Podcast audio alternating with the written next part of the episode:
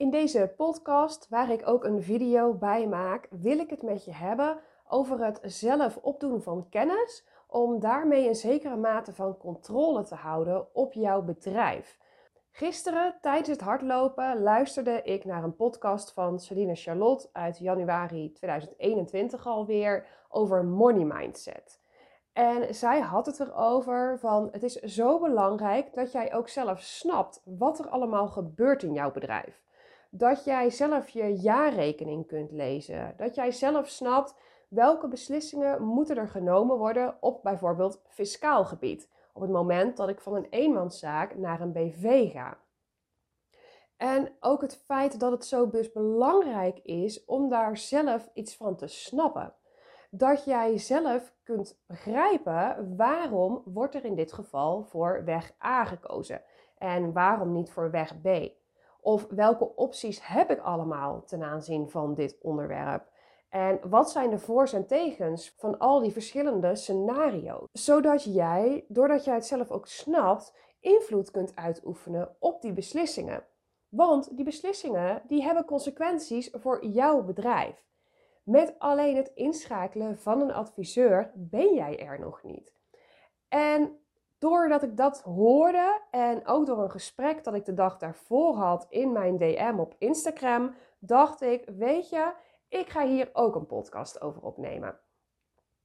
Want op juridisch gebied is dit natuurlijk exact hetzelfde. Want heel veel ondernemers denken ten aanzien van de juridische aspecten van het ondernemen, dit is moeilijk, dit is ingewikkeld, ik snap dit niet, dit ga ik nooit snappen. Maar als jij je erin gaat verdiepen, als jij ervoor open staat om er iets van te leren, dan is het allemaal niet meer zo super eng als dat jij misschien eerst dacht. Op het moment dat jij hier wat basiskennis over opdoet, kun jij veel betere vragen stellen. En kun jij veel betere conclusies trekken en beslissingen maken. Want tuurlijk, als er echt iets aan de hand is, ga jij naar een expert voor advies. Kijk, juristen die hebben niet voor niks heel wat jaren scholing achter de rug. Wat ik heb geleerd in mijn jaren op de universiteit en vervolgens tijdens de jaren dat ik aan het werk ben, zowel voor mezelf als jurist als de jaren dat ik als advocaat heb gewerkt, heb ik natuurlijk heel veel ervaring opgedaan in de praktijk. Ben ik allerlei verschillende scenario's tegengekomen van allerlei verschillende soorten ondernemers en weet ik wat er zich voor kan doen. En kan ik die onderlinge verbanden leggen en ja, het lezen van de wet en de bedoeling en alle bronnen. Ja, ik verwacht niet dat je dat allemaal gaat doen, want je bent geen jurist geworden. Maar die basiskennis, dat is dus niet door alleen te gaan googlen. Want pas alsjeblieft op met googlen. Als ik naar dat gesprek refereer, wat ik dus eergisteren had in mijn DM. Dat ging over het auteursrecht dat je hebt op jouw online cursus die je maakt. Want ik ben op dit moment zelf ook een online cursus aan het maken over de juridische kanten van een online cursus. Maar op die manier kwam er dus een gesprek tot stand. En degene die mij een berichtje stuurde, die stuurde mij de vraag van ja, hoe zit dat met het overdragen van de toegang tot de cursus? Want dat kan. En toen stuurde ze mij een screenshot en een linkje. En dat linkje, die screenshot, dat was dus informatie uit 2012. Maar lieve mensen, dat is 10 jaar geleden. En in 10 jaar verandert er zoveel. Zeker op online gebied, maar ook in het recht. Tuurlijk, er zijn ook ontzettend veel superoude wetten. Maar je hebt niet alleen de wet. Je hebt namelijk ook rechtspraak, jurisprudentie, uitspraken van rechtbanken, gerechtshoven, de Hoge Raad. Maar vergeet ook niet uitspraken op Europees niveau, het Europese Hof van Justitie. Want dat was in dit geval dus van belang. En heel wat jaren later, uit mijn hoofd gezegd 2019, maar ja, het kan ook een ander jaar geweest zijn, maakt even niet uit, is er een uitspraak geweest van het Europese Hof van Justitie. En wat hebben zij gezegd? Zij hebben gezegd dat ten aanzien van online diensten bestaat het recht van uitputting niet. En dat is dus een bron informatie die jij als gewoon googelende ondernemer niet zomaar zal vinden. En als jij advies gaat inwinnen bij een expert op een bepaald vakgebied, in dit geval juridisch vakgebied, zij hebben toegang tot veel meer bronnen, tot veel meer kennis en kunnen dat ook veel sneller doorscannen en daar de essentie uit trekken en het gaan uitleggen en vertellen. Maar daarom is het dus niet handig om alleen maar te gaan varen op wat jij vindt op Google. En kijk, ik zeg dan natuurlijk aan de ene kant, zorg zelf voor basiskennis. En aan de andere kant zeg ik, ga niet googlen. Dus dat voelt een beetje als een paradox. Maar wat bedoel ik daarmee is, je hebt natuurlijk meer dan Google. Je kunt tegenwoordig online zoveel kennis tot je nemen. En die kennis, die wordt dan gemaakt door experts. En die kennis, die wordt dan gedeeld door experts op dat vakgebied. En ik ben dus op dit moment zelf ook een online cursus aan het maken over de juridische kant van de online cursus.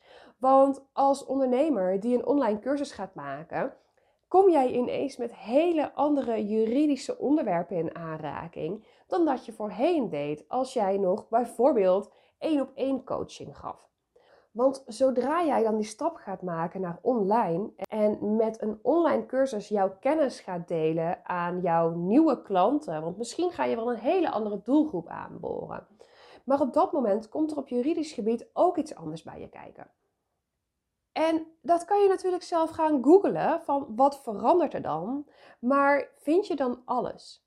En hoe google je? Google je al met het oog op een bepaald antwoord wat je zoekt? Want dat is natuurlijk het mooie van Google. Als je op een bepaalde manier gaat zoeken, kom je bronnen tegen die bevestigen wat jij zoekt. En al die tig pagina's aan resultaten, ja, ga jij ze allemaal door? Ja, waarschijnlijk niet. En komt op de eerste pagina alleen de meest betrouwbare informatie naar voren? Het kan, maar je weet het niet zeker. Dus daar zit een risico in. Maar eventjes dus terug naar de reden dat ik het zo belangrijk vind dat jij zelf ook die basiskennis hebt. Kijk, ik heb dat zelf ook. Ik weet ook niet alles. Zo ben ik afgelopen jaar naar Canada verhuisd. Dat heeft gevolgen gehad voor mijn belastingplicht. En ik snap zelf ook wel dat er dus iets verandert. Dat het niet meer zo duidelijk is als toen ik in Nederland woonde. Dus ik ben gaan googlen. Want ja, ik doe dat zelf ook. En ik ben gaan googlen naar belasting Canada, Nederland. Kom je bij belastingverdragen uit? Ik ga die belastingverdragen door. Want zo ben ik dan ook weer. Dat soort teksten ga ik dan weer wel door. Maar dan ga ik dat lezen en dan denk ik, ja, wat heeft dat nu specifiek op mijn situatie voor effect? En dan ga ik mijn situatie proberen te googlen. Ja, is natuurlijk weer amper vindbaar. En dan ga ik het vragen in een Facebookgroep van Nederlanders in Canada. En wat krijg je voor antwoorden? Alle kanten op. Want op Facebook, iedereen lijkt wel een expert te zijn, ook al hebben ze totaal geen clue van dat onderwerp. En op een gegeven moment denk ik, ja, ik wil dit wel goed doen. Ik wil geen risico lopen dat of Nederland of Canada ineens bij mij op de stoep staat en zegt, hey, hallo, je had wel bij mij belasting moeten betalen. Of, hey, je had het bij mij moeten doen. Want uiteindelijk kwam ik tot de conclusie, volgens mij moet ik in Canada belasting gaan betalen. Maar ja, ik weet het niet zeker. En hoe ga ik dat in hemelsnaam doen? Op dat moment heb ik een expert ingeschakeld. Iemand die gespecialiseerd is in belastingen voor Nederlanders in Canada. Nou, hoe perfect wil je het hebben? Want ik ben een Nederlander in Canada. Die persoon is gespecialiseerd in die belastingwetten, in die belastingregels tussen die beide landen. En ik heb tegen hem gezegd, ja, hier heb je mijn info. Zorg er maar voor dat ik op de juiste plek belasting ga betalen. Want ik betaal graag mijn belasting. Ik heb zoiets van, als ik belasting moet betalen, heb ik wat verdiend. Dus dikke prima. Maar ik wil er geen gedoe over krijgen. Ik wil geen belastingontduiker worden. En ik heb wel wat basiskennis zelf opgedaan. Dus op het moment dat hij aan de slag ging met mijn aangifte en mijn vragen stelde, wist ik ook waarom hij die vragen ging stellen. En ik kon ook bij bepaalde vragen wat doorvragen. Van waarom dit? Waarom op die manier? Hebben we dit gedaan? Hebben we dat gedaan? En op die manier kan ik die controle houden over mijn privésituatie. Want ook al besteed ik het uit, het is nog steeds wel, als er iets fout gaat, de Belastingdienst, van welk land dan ook, gaat bij mij aankloppen. Als er een boete betaald moet worden, gaan ze bij mij aankloppen. Dus ik wil zelf die controle houden. En dan kun je denken, ja, maar ben je dan niet gewoon een controlfreak die alles in handen wil houden en overal alles bij zichzelf wil houden? Ja en nee, kijk, daar gaan we weer lekker die paradox van allebei zijn. Want enerzijds, ja, hou ik heel graag de controle. Ja, ik wil gewoon graag weten dat het gebeurt, dat het goed gebeurt en bij voorkeur dat het op mijn manier gebeurt. Maar aan de andere kant ben ik wel zodanig dat ik op een gegeven moment kan zeggen, dit gaat mij mijn pet te boven. En ik wil daar zeker iets van basiskennis van hebben. Ik wil zeker wel snappen, waar heeft diegene het over die ik inschakel? Maar die details, die uitzonderingen, die mitsen en maren, ja, die hoef ik niet allemaal te weten. Want dat kan niet. Ik kan niet alles weten. Hoe graag ik het zou willen. De vraag is, zou ik dat heel graag willen? Maar dat kan niet.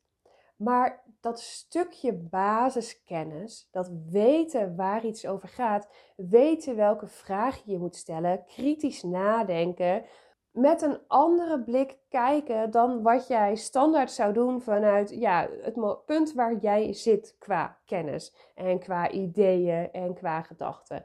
Net even uitbreiden, net even die visie wat groter maken en denken, welke kritische vragen ga ik hier stellen aan mijzelf ten eerste en vervolgens om het gesprek aan te gaan als jij zo'n expert inschakelt. En vanuit die gedachte heb ik nu dus ook mijn eigen cursus gemaakt. Of ben ik aan het maken. Over 2 dagen gaat die live op 12 juli. Ik leer de online cursusmaker daarin in 45 video's allerlei juridische aspecten die komen kijken bij het maken en hebben en stoppen van een online cursus. Ga ik daar volledig helemaal de diepte in qua juridische kanten, voor's, tegens, uitzonderingen, historie, waarom is iets gebeurd? Nee, want daar zit je niet op te wachten. Waar je wel op zit te wachten als online cursusmaker is dat jij hoort, waar moet ik aan denken? Dat er wat in gang wordt gezet in je hoofd van, oh, daar moet ik ook over nadenken. Oh ja, hier moet ik ook een besluit over nemen. En als ik daar een besluit over neem, dan heeft dat zo en zoveel consequenties en gevolgen. Denk bijvoorbeeld aan het beschikbaar stellen van jouw materiaal van de cursus. Of jij dat in 1 keer doet of in delen, heeft verschillende consequenties op allerlei verschillende gebieden. En die gevolgen, ik vind het belangrijk dat jij weet wat die potentiële en zeker weten gevolgen zijn. Zodat jij een weloverwogen beslissing kunt maken van, ga ik dan die content in 1 keer beschikbaar stellen of in delen? Maar die beslissing is aan jou. En ik geef je daar graag kennis en informatie over, zodat je die beslissing kunt nemen. Maar wat ik niet doe in deze cursus is, ik ga niet je algemene voorwaarden opstellen. Want dat is persoonlijk. Dat is afhankelijk inderdaad van, hoe stel jij het beschikbaar? Wie zijn jouw klanten? Wat is jouw idee met deze cursus? Wat wil jij? Wat wil jij vooral niet?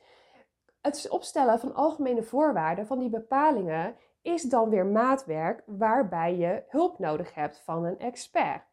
Maar om die voorwaarden op te gaan stellen, moet jij zelf al wel nagedacht hebben over het vormgeven van die online cursus. En over alle aspecten die erbij komen kijken.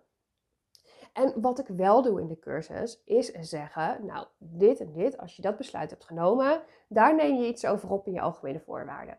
En dat kun je zelf doen, hè. Want het is niet zo dat je voorwaarden altijd moet laten opstellen door een jurist. Daar is geen regel voor dat dat moet. Je kan dat ook prima zelf. Maar het volledige pakketje, alle juridische ins en outs, de onderlinge samenhang tussen de artikelen en de basisartikelen die al in jouw algemene voorwaarden staan of horen. Ja, dat stukje, daarvoor ga je naar de expert toe. Maar die basiskennis, dat begin, dat weten, dat nadenken, dat kritisch worden, dat aanzetten van bepaalde dingen in jouw hoofd om over na te denken, dat ga je leren in Protect Your Online Course. En dat gebeurt dus in 45 video's die ik lekker to the point heb gehouden. De langste video is geloof ik 9 minuten en de meeste zijn rond de 5 minuten. Dus per onderwerp ga je gewoon in sneltreinvaart, leer ik jou hoe iets zit.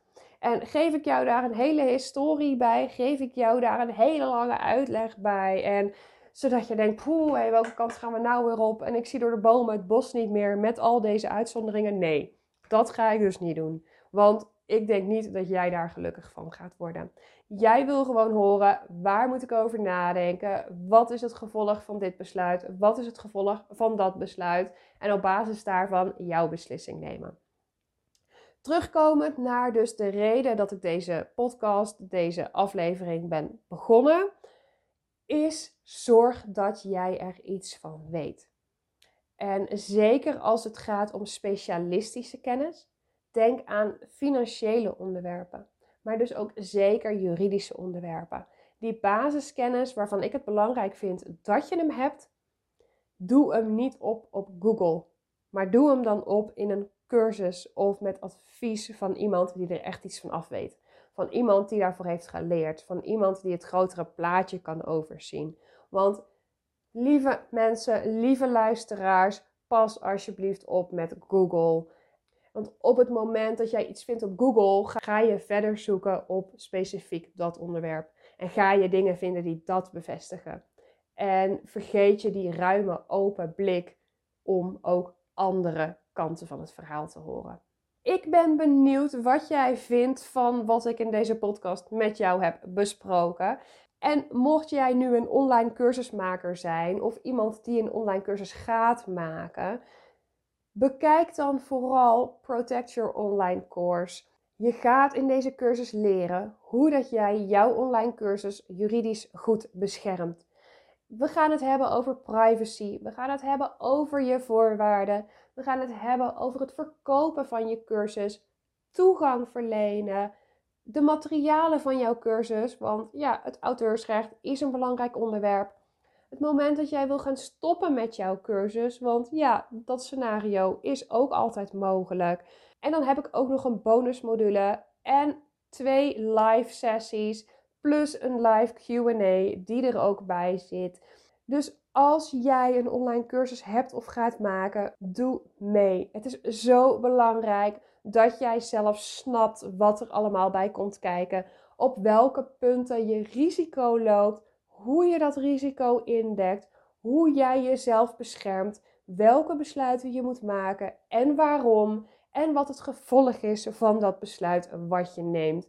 Doe mee met Protect Your Online Course. Ik hoop jouw aanmelding tegemoet te zien.